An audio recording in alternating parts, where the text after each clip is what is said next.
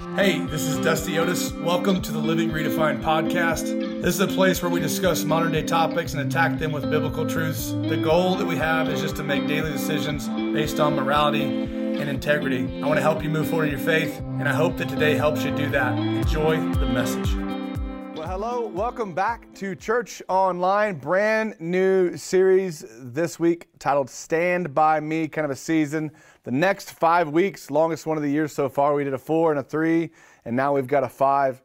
And so that first week of the year was the pursuit of purpose. Then FaceTime, we, we finished FaceTime up last week, stepping into Stand By Me. The root of this thing is John 15, 4.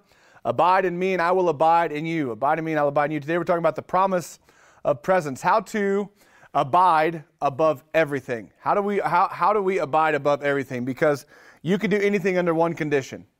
You can do anything under one condition. That one condition is to abide in Jesus. And so stand by me. John 15, 4 is our cornerstone scripture. And the story we're using out of the Bible is found in Luke 38. It's the story of Mary and Martha. It's huge in my church. And so Uh, in my in my church history, in my Christianity, in my belief, in my walk with God. And so I hope that it speaks to you. What God wants to do with this in your life is going to be super important. So I hope you'll get on the edge of your seat, that you'll engage with me, that you'll take some notes and that you'll get a little bit better today.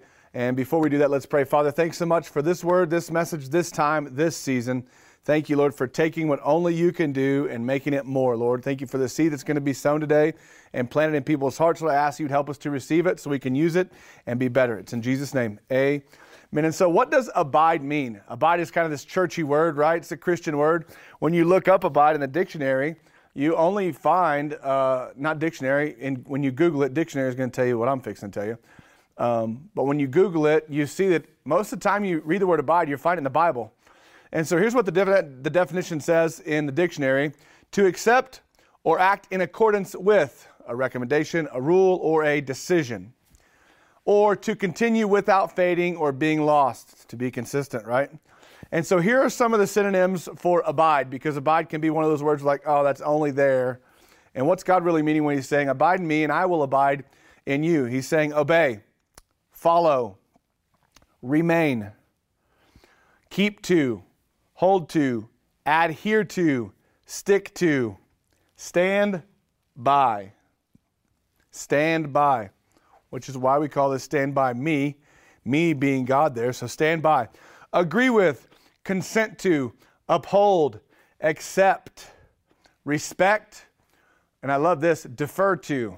To abide is to defer to Jesus, right? And so in the Amplified, John 15, 4 says, Remain in me, and I will remain in you.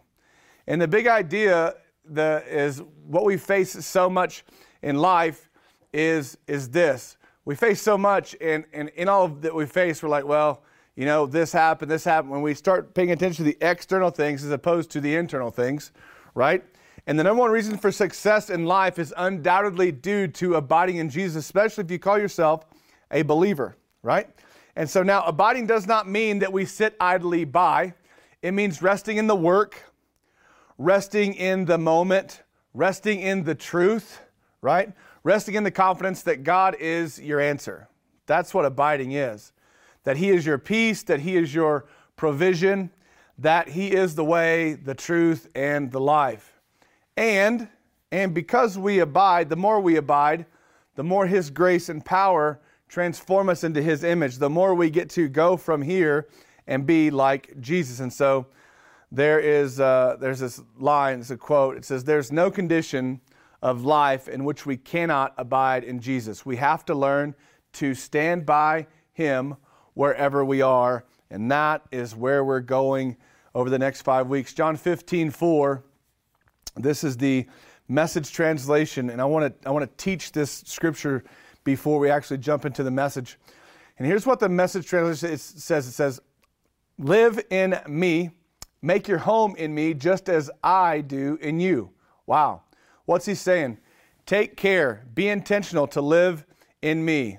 Water, invest in, invest in your relationship with me and let me, let me, is what he's asking, and let me live in you, right? So you have to allow God to find his place in your heart, the Spirit of God to find his place in your heart. And so that comes with receiving that salvation and abiding, which is following, right? We're going to go with God. Once we receive, once we pray the prayer of salvation, become believers, we actually abide. We actually go with God.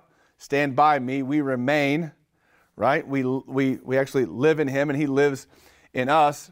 And so the second part of John 15, 4 says, For a branch can't produce fruit when it is severed from the vine, nor can you be fruitful without me. What's this? Uh, this is a fruit deal. What are you talking about? In the same way that a branch can't bear fruit by itself, but only being joined to the vine, that's the only way that, that, that a fruit, that a grape, let's just use grapes, that grapes can be fruitful, that grapes can actually happen is because they're connected to the vine. The same is true in our relationship. You can't bear fruit unless you are joined with me, is what he's saying. And so now it's great to receive salvation. That is a must, man. That gets you into heaven. Jesus' resurrection reestablishes your relationship with God, right? And God sees you through the blood of his son. That's amazing. But your life bears fruit when you abide, when you transition from believing to becoming. We're going to become more like Jesus. That's the whole goal, right? Christ like character. And so it's really the difference in, uh, in, in between um, being saved, having a Savior, and having a, and having a Lord, right? And so when you have a Savior, it's just like, good, I check the box and I'm across the finish line and I'm in heaven. But when Jesus is Lord, we're actually abiding with Him. And, and it's not a, well, I, He's my Savior, but He's not my Lord. It's not an either uh, either or, it's a both and. And when it's both and, when He is your Lord and Savior, when you confess that Jesus Christ is your Lord and Savior, that is abiding, right? And so the big question is how do we do that? How do we abide? This is such a weird word. Stand by me, abide. What do you what do you mean? And I want to look at the story of Mary and Martha. There's just four four scriptures here. We're going to read them together out loud. And then, um, and then I want to jump into our first and only point. Uh, a good message always has one point, so there's one point to this message, and there will be one point over the next uh, five weeks. And so here we go. Verse 38 As Jesus and the disciples continued on their way to Jerusalem, they came to a village where a woman named Martha welcomed them into her home. Martha said, Hey, you should stay here. You can stay here. Will you stay here? Will you come here? Martha welcomed them into her home. Her sister Mary sat on the floor listening to Jesus as he talked. I just want to have a Me Too moment. Man, would it would do anything to like be there, right? Verse 40, but Martha was the jittery type. Whew, been there. And was worrying over the big dinner she was preparing. Now listen, who created this big dinner moment? Martha, right? Jesus didn't make this moment. Mary didn't make this moment. She's busy. She's worrying. And she came to Jesus. She said, Sir, doesn't it seem unfair to you that my sister just sits here while I do all the work? Tell her to come and help me. And Jesus says to her, Martha, dear friend, you are upset over all of these details, over all the externals, right? There is really only one thing worth being concerned about. Mary has discovered it, and because she has, it will not be taken from her. It will not be taken from her. And what he's saying is there's only one thing worth being concerned about right now God is in your house, right? Only one thing worth being concerned about. And for us, it's our relationship with God because from it, everything flows, right? Your connection allows, uh, your connection to Him allows uh, you to be fruitful because He is the source. And so the first point, and I want to point out what Mary did here. What did Mary do? She took a load off. Take a load off, Annie. Mary came in and she sat at the feet of Jesus. And we would call that relaxing. So, the first point to abide is relax. Relax. Easier said than done. Way easier said than done. And so in verse 40, in verse 40, Martha really just needs to relax. Lord, don't you care that my sister, right? Don't you care that my sister, who, who is concerned as well as I am in having things done well, Mary's the same, right? She's left me to serve alone. And so dismiss her and tell her to come help me. Dismiss her and come and help me. And I want to ask you the, the question today who defines what well means in your life? Who, my sister, who is concerned and she likes things done well too, who defines done well in your life? You can write that down. Martha's complaint made it really easy to see that she was distracted. And the fact that she couldn't see what was most important is very obvious, right? And she talks like she's upset with her sister. Otherwise, she wouldn't have asked Jesus to help with the matter, right? She wouldn't have asked for a referee.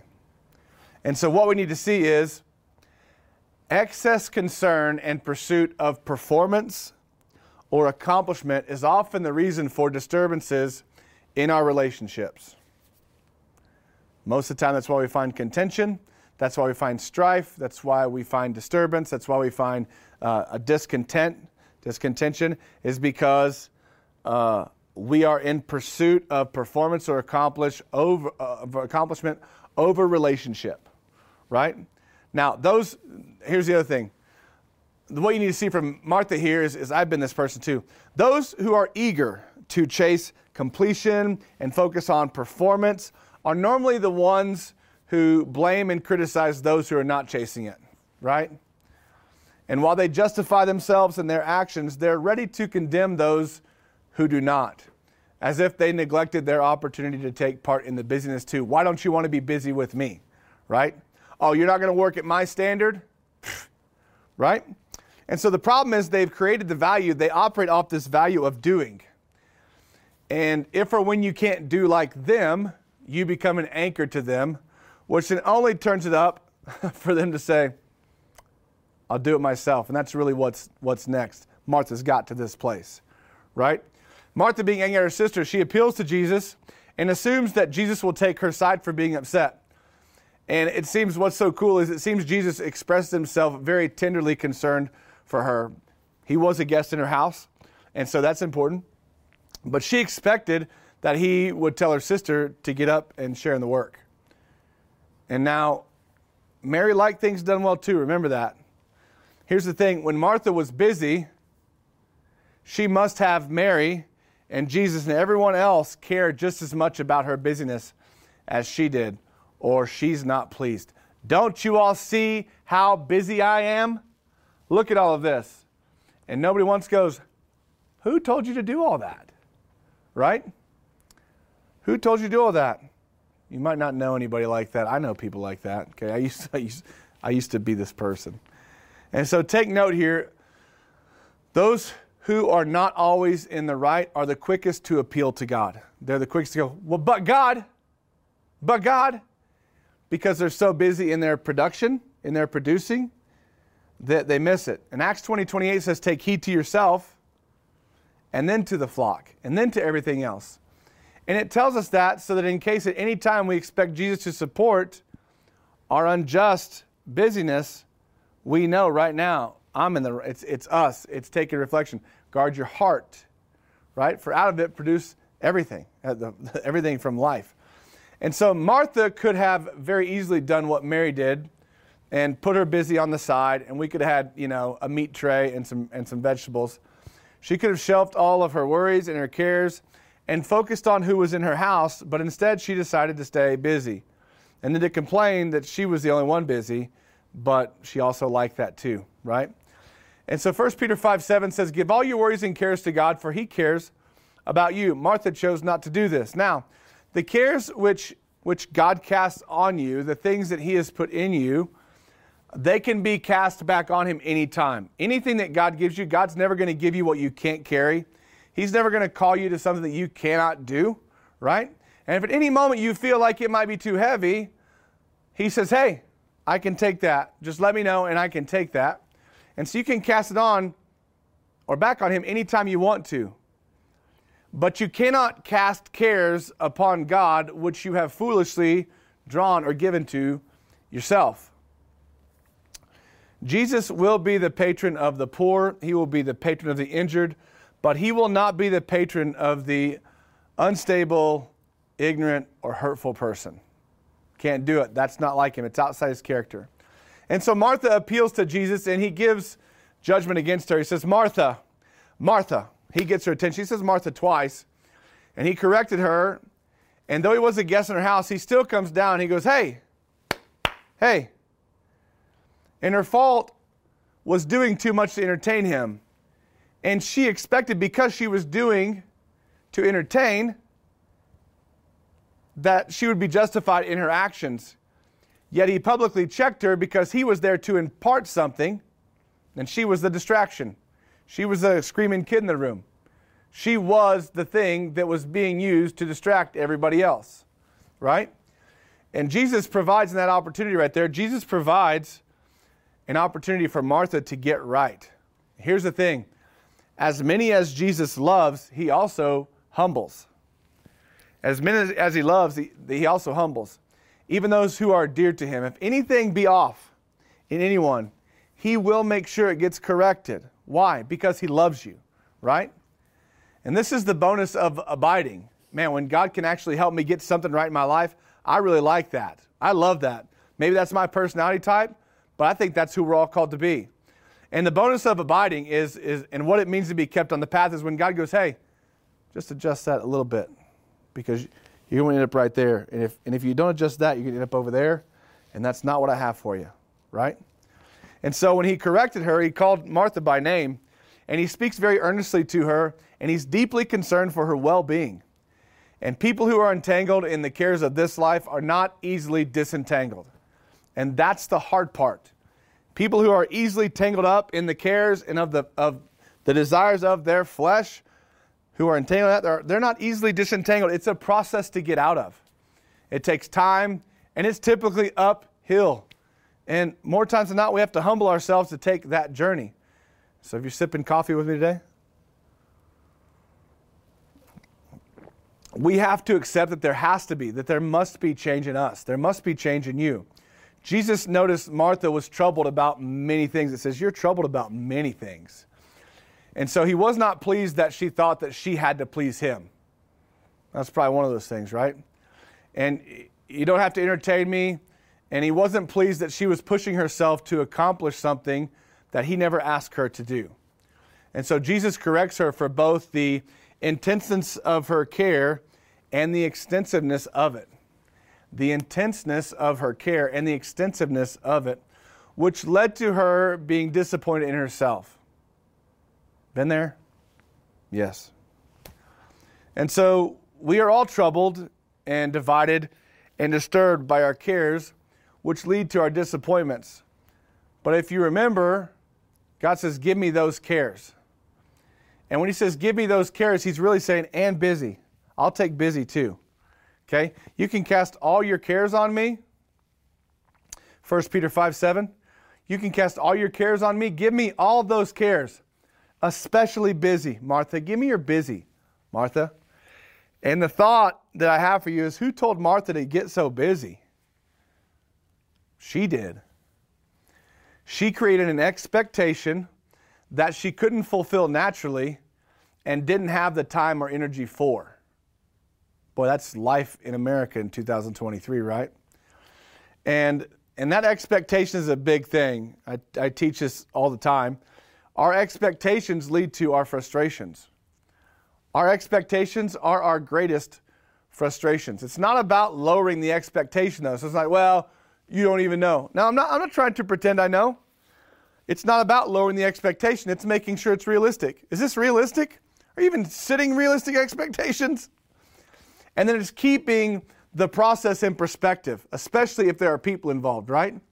No task, no task should ever take priority over a person, ever, ever. And Martha expected Jesus to blame Mary for not doing as she did, but he blamed her for not doing as Mary did, right? And the reality in this, the judgment of Jesus is always going to be according to truth. The judgment of Jesus is always going to be according to truth. So the day finally came. This was the day for Martha, right? Somebody got Martha's attention. And she realized for the first time that she needed to be sitting right next to her sister instead of being in another room doing something. What was she missing? She realized, wow, this is great. How would I ever not sit at the feet of Jesus? She finds it. And it's hard to posture ourselves like Mary, right? It's so hard to sit. And I call it chair time. You might call it something else. And in the beginning, it's a struggle. But if you'll start, if you'll start to sit at the feet of Jesus every day, you'll be amazed at what he'll teach you, what he'll show you, of how to fix, change, improve, correct. Those who are willing to receive correction are and go great, right? And so it's hard to posture ourselves like Mary, especially when the list is long and daylight is short. And my hope and my prayer and, and my belief is that the day is going to come for you to take the time to posture yourselves like Mary. Why? Because of what verse 42 says. It says, Mary discovered what mattered most, and because she did, Jesus said, it would never be taken away. It would never be taken away. And what matters most in your relationship with Jesus is that time with Him is what fuels you. So many times in Scripture, Jesus goes away to get quiet and to pray so that He can t- connect with God, so He can connect with His Father. His quiet times with God were His source of strength. It's why He could walk the earth. It was those connections. This is why, and what Jesus is telling us in John 15. And I read you John 15, 4, but I want to read you the before and the after. And here's what it says Jesus says, I'm the true vine, and my Father is the vineyard keeper. Ooh, that's good. Every branch in me that does not produce fruit, he removes. He prunes every branch that produces fruit so that it will, so that it will produce more fruit. We call that the pruning process. And it says, You're already clean because of the word I've spoken to you. Verse 4 Remain in me, and I in you. Abide in me, and I'll abide in you. Stand by me, and I'll stand by you. Just as a branch is unable to produce fruit by itself, unless it remains on the vine, so neither can you unless you remain in me. Verse 5 For I am the vine and you are the branches. I am the vine, you are the branches. He's the vineyard keeper. Okay? The one who remains in me and I in him produces much fruit because you can do nothing without me. In verse 6 If anyone does not remain in me, if anyone does not abide in me, if anybody does not stand by me, right? He is thrown aside like a branch and he withers, and they gather them and they throw them into the fire and they are burned. What a parallel. Verse 7 But if you remain in me, if you abide in me, and my words, and my words, the guide, the truth, abide in you, ask whatever you want. Ask whatever you want. So there's that desire, and it will be done for you. For my Father is glorified by this, that you produce much fruit and you prove to be my disciples. That's solid. And so I'll close with this. We all need to be connected to God. We all need to be connected to God. Remember, the number one reason for success in our life is because we abide in Jesus. The only point today is relax. Relax. Trust God. Use Mary as your example. Mary liked things done well too, but she realized this is the most important thing right now. And because she did it, it was never taken from her, right? And so here's how we remain in Christ. This is, this is rooted in our relationship with God. Be relaxed. Anybody ever, ever ask you or tell you to relax? It's pretty offensive, okay? At least if you're a type A dude like me. Just relax, will you? Whoa. Well, hey, don't boss me, right? be relaxed. Be relaxed. What, what do I mean by be relaxed? Be less anxious. If you're taking notes, please write this down. God is not in a hurry. We are. This is why we stress. This is why we lack trust. This is where there's full of angst. This is where all of that comes in because we're in a hurry. God is not in a hurry. God is not in a hurry. Abiding in God means resting in, in God's timing, trusting that it's perfect, and believing that He is in control. That's it. Why do I know this? It's Psalms 46:10. Relax. Be still. Stop your striving. Let go of your concerns and know that I am God. I've numbered the days, I've numbered your hairs, I know your thumbprint, I got it. So how can I do this? Come into your daily time with God, whatever that is. If it's only prayer, if it's reading, if it's listening, if it's podcast, if it's worship, if it's writing, if it's reflection, whatever it is, come into your daily time with God under control with peace, with peace, right? And the heart that He's got me. He's got me. Here's your action step. Intentionally, if we're going to abide, if we're going to walk with God, if God's going to be with us and we're going to be intentional, right? This is how you're going to do it. You're going to intentionally unplug every day. Every day. Intentionally unplugging does not mean that you're connected to a screen, by the way, which we'll talk about next week. This is not unplugging because when I watch my news feed or my trash feed or my TikTok feed or my Instagram feed or my stories or my reels or my YouTube shorts or, or whatever I'm doing, I'm not, my, my mind is not off. And I've got to turn my mind off. And so then, intentionally unplug every day, intentionally relax. You can do this from 1 to 15 minutes. Start with one. Start with one. Be 100% present for those 60 seconds. Breathe. Breathe. Trust it and lean into it. No media, right? Your next step is going to give you some time to reflect. I'm going to talk about reflection because this is part of your action step. What does it mean to reflect? How do I reflect intentionally? Reflection is, is, is kind of difficult, and some people think it's weird, and, and I call it I call it journaling. You can call it writing. A lot of guys don't like it because it's called a diary. But here's how you reflect intentionally. I want you to write about yesterday.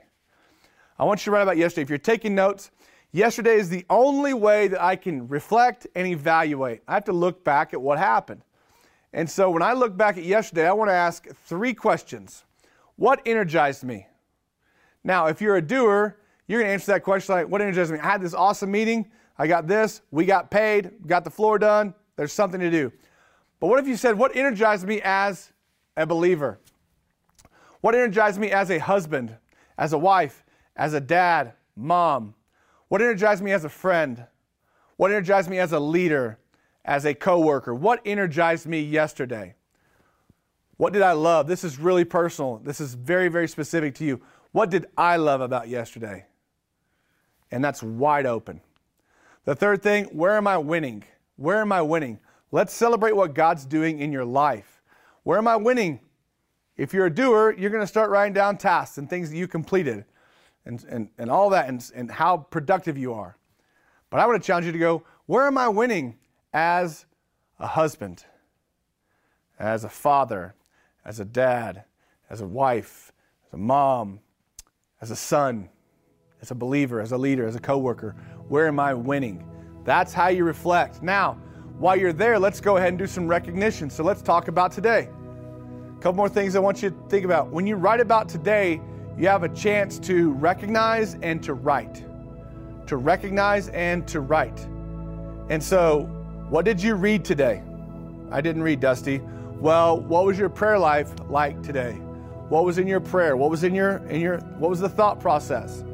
Was there a thought process? What did you sing? What did you perceive? What did you hear? Right? Reflect on what was read, reference that. You can reference that throughout the week, you can reference that throughout the day because I guarantee you God probably wants to use that to speak to you through your day. Right? Then recognize where you can win today. Check your calendar. I got this today. Oh, I got a 15 minute block here. I got recognize where you can win today. And then the last thing you do is write, and that allows you to get everything that's heavy and hard that's in your heart out, right? Cover tensions that you're managing, get them out of your head and onto paper. Give them to God. Cast all your cares, including your busy. Get them on paper and get them out. Here's how you're going to make it matter, okay? Here's how you're going to make it matter. We're talking about reflection, we're talking about writing, okay? And we're writing about yesterday and today. And so I want you to review this weekly, okay? And so once a week, go back through your six days and go, okay, one, two. It'll take you maybe, maybe 30 minutes. You'll get down to where you're really good because the more you do it, the better you get, right? It's rhythm. And you want to highlight, okay? And just make the highlights. And then on that day, essentially write the highlights from the week. Here's where I won the most. Here's, here's what I love the most, right? And then once a year, I want you to review those 52 pages, right? You're going to review six pages and then 52. I normally do this between Christmas and New Year's, but it's a great way for you to reflect and go back and go, wow, look at what God did in my life, in our marriage, in our family, right? Wow. Look at how good God is, which allows us to actually celebrate a good year, right? That's how to abide by being relaxed, right? So I want to give you a bonus. If we can go to overtime, let's go to overtime. We're at 29 minutes right now. I'm going to take you to overtime really quickly. Give me three. How do we abide with the Bible? Because I talk about reading the Bible a lot, and I think a lot of people assume that. And so, how to be intentional in reading your Bible? I've got nine, I think, and I'm just going to hit these really quickly. It's this is audio recorded, and you have a notebook, so let's go. Number one, find your place. Location is 80% of your success. Reading in the living room while your kids are watching Paw Patrol and a two-year-old is jumping on your lap is not the place, right? So find your place. That's 80% of your success. Two, identify your start. Where you're going to open the Bible and start reading. It's called the living word. It's going to transform your life if you let it, right? So you should pray before you start. But are you going to start in Proverbs? Are you going to start in the Gospels? Are you going to start in the book of Acts? Are you going to start in the New Testament? And if you would say, if you would say, Dusty, I have no clue where to start, I just want to invite you to start in the New Testament. Start in the New Testament. And what God will do with that will be amazing. The New Testament's after the Old, it's about, I don't know, 70, 70 ish percent back, right? Maybe between 60 and 70 percent back in the book. You flip it open, the book of Matthew is the first one. We all start in Matthew, but Matthew, Mark, Luke, and John have different perspectives of Jesus' life, and you're going to learn so much about who we are to be like if you just start in the Gospel, start the New Testament, okay? Number three, be intentional. Be intentional. Read slowly, don't be in a hurry, and never try to consume too much. I'm going to read the whole chapter. You read the whole chapter, how much of that are you really going to internalize? How much, how much that's really going to get planted into your heart, right? Don't try to read too much. Here's what I like to do I like to repeatedly read the same passage over and over and over, and I like to put myself in that place. I want to picture that in my mind. Number four, read without stopping. Read without stopping. That means don't stop in the middle of a sentence to go on this in depth study. Don't stop in the middle of a sentence because somebody just texted you. Don't stop in the middle of a sentence. Read without stopping. Number four, read for joy. Read for joy. Read for expectation. I'm expecting God. Come into this time expecting God to speak to you. Allow God to speak to you. Keep your mind on what you're reading, right? Because we can read and not not be really getting any of it, right? We're not it's not calculating, right? Keep your mind on the word. Keep your mind on the word. Comprehend what you're reading. Your goal is not to gain information, but to get fed, to be fed on the word so that you get to know Jesus better, so that you can become more like him. That's the goal for reading, right? Number six, don't be afraid to highlight it. Man, make your Bible your own. Guess what? It's the number one most sold Bible ever in the history. It's going to continue to be that way. They make more. I'll give you one for free. If you run out of, if, if you mark yours up so bad that you can't even recognize it, highlight your Bible. Highlight it. Highlight it. Why? So you can think on it. So you can reread it. So you can write it down. I will read a chapter, and then I will reread the chapter. And the second time I reread it, I will highlight. The third time I go back and reread the highlighted parts, then I pray about it. Yeah, God, I do get that. That's what you're saying to me today. Then I journal about it. Highlight it. Highlight it. Number seven, read aloud but quietly. Something magical happens when you read out loud, right? Which means your location must be important, right? It doesn't matter. When you read out loud, this improves your concentration, right? It helps you understand better as you get to see and hear what you're reading. You're hearing it too. That's one of your senses. We might as well use that. God gave it to you, right? Number eight, read in an orderly method. Read in an orderly method. You'll understand it better if you read it as it was written, right? A book or a letter at the time. A book or a letter at the time, a chapter at a time, a verse at a time. Here's the other thing. We're saying, oh, I got to read one chapter a day. No, you don't. Start with one verse a day. Start with one verse a day. And if you read that one verse, you're like, hmm, I'd like to know more. Read a second verse. Read a third. If you're like, that's all too much, I want to tell you to go back. Go to Proverbs, seek wisdom. Find wisdom and understanding. That's what Proverbs is all about. It'll change your life. Proverbs in the middle of the Bible, right? And then the ninth thing is this let it transform your life. Let it transform your life. The number one question, the hardest, the, the most challenged I've ever been, is when I was asked this Will you believe this enough to let it change your life?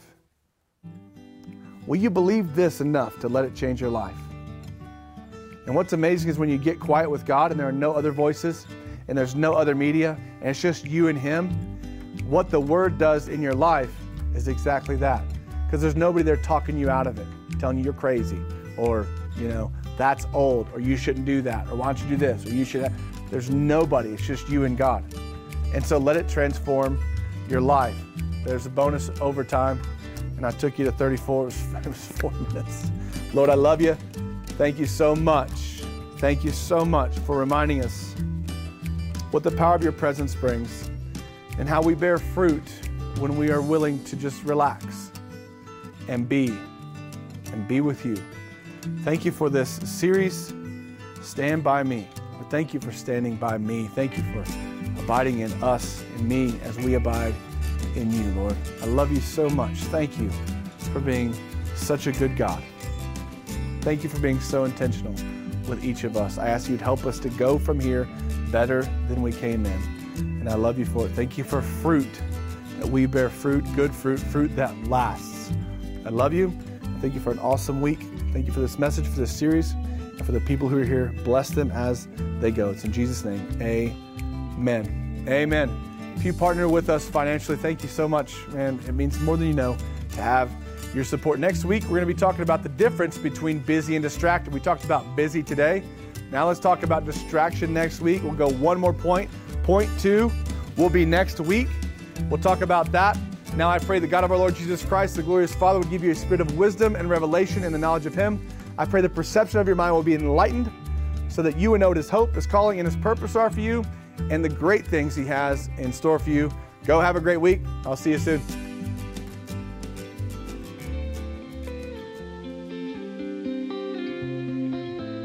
Thank you so much for joining me today. A huge thanks to those of you who support our ministry. You make what we get to do in Michigan, Oklahoma, Texas, and Colorado possible with those weekly outreaches to our hospital heroes and public servicemen and women. It's a big deal to get to do that and to support the people who are caring for our communities. And so go ahead and click the link in the description to become a partner, or you can visit liveredefined.com and click the giving link. If you enjoyed the podcast, please take a minute to like and subscribe or share it with a friend. Thanks again for being here today. God bless you.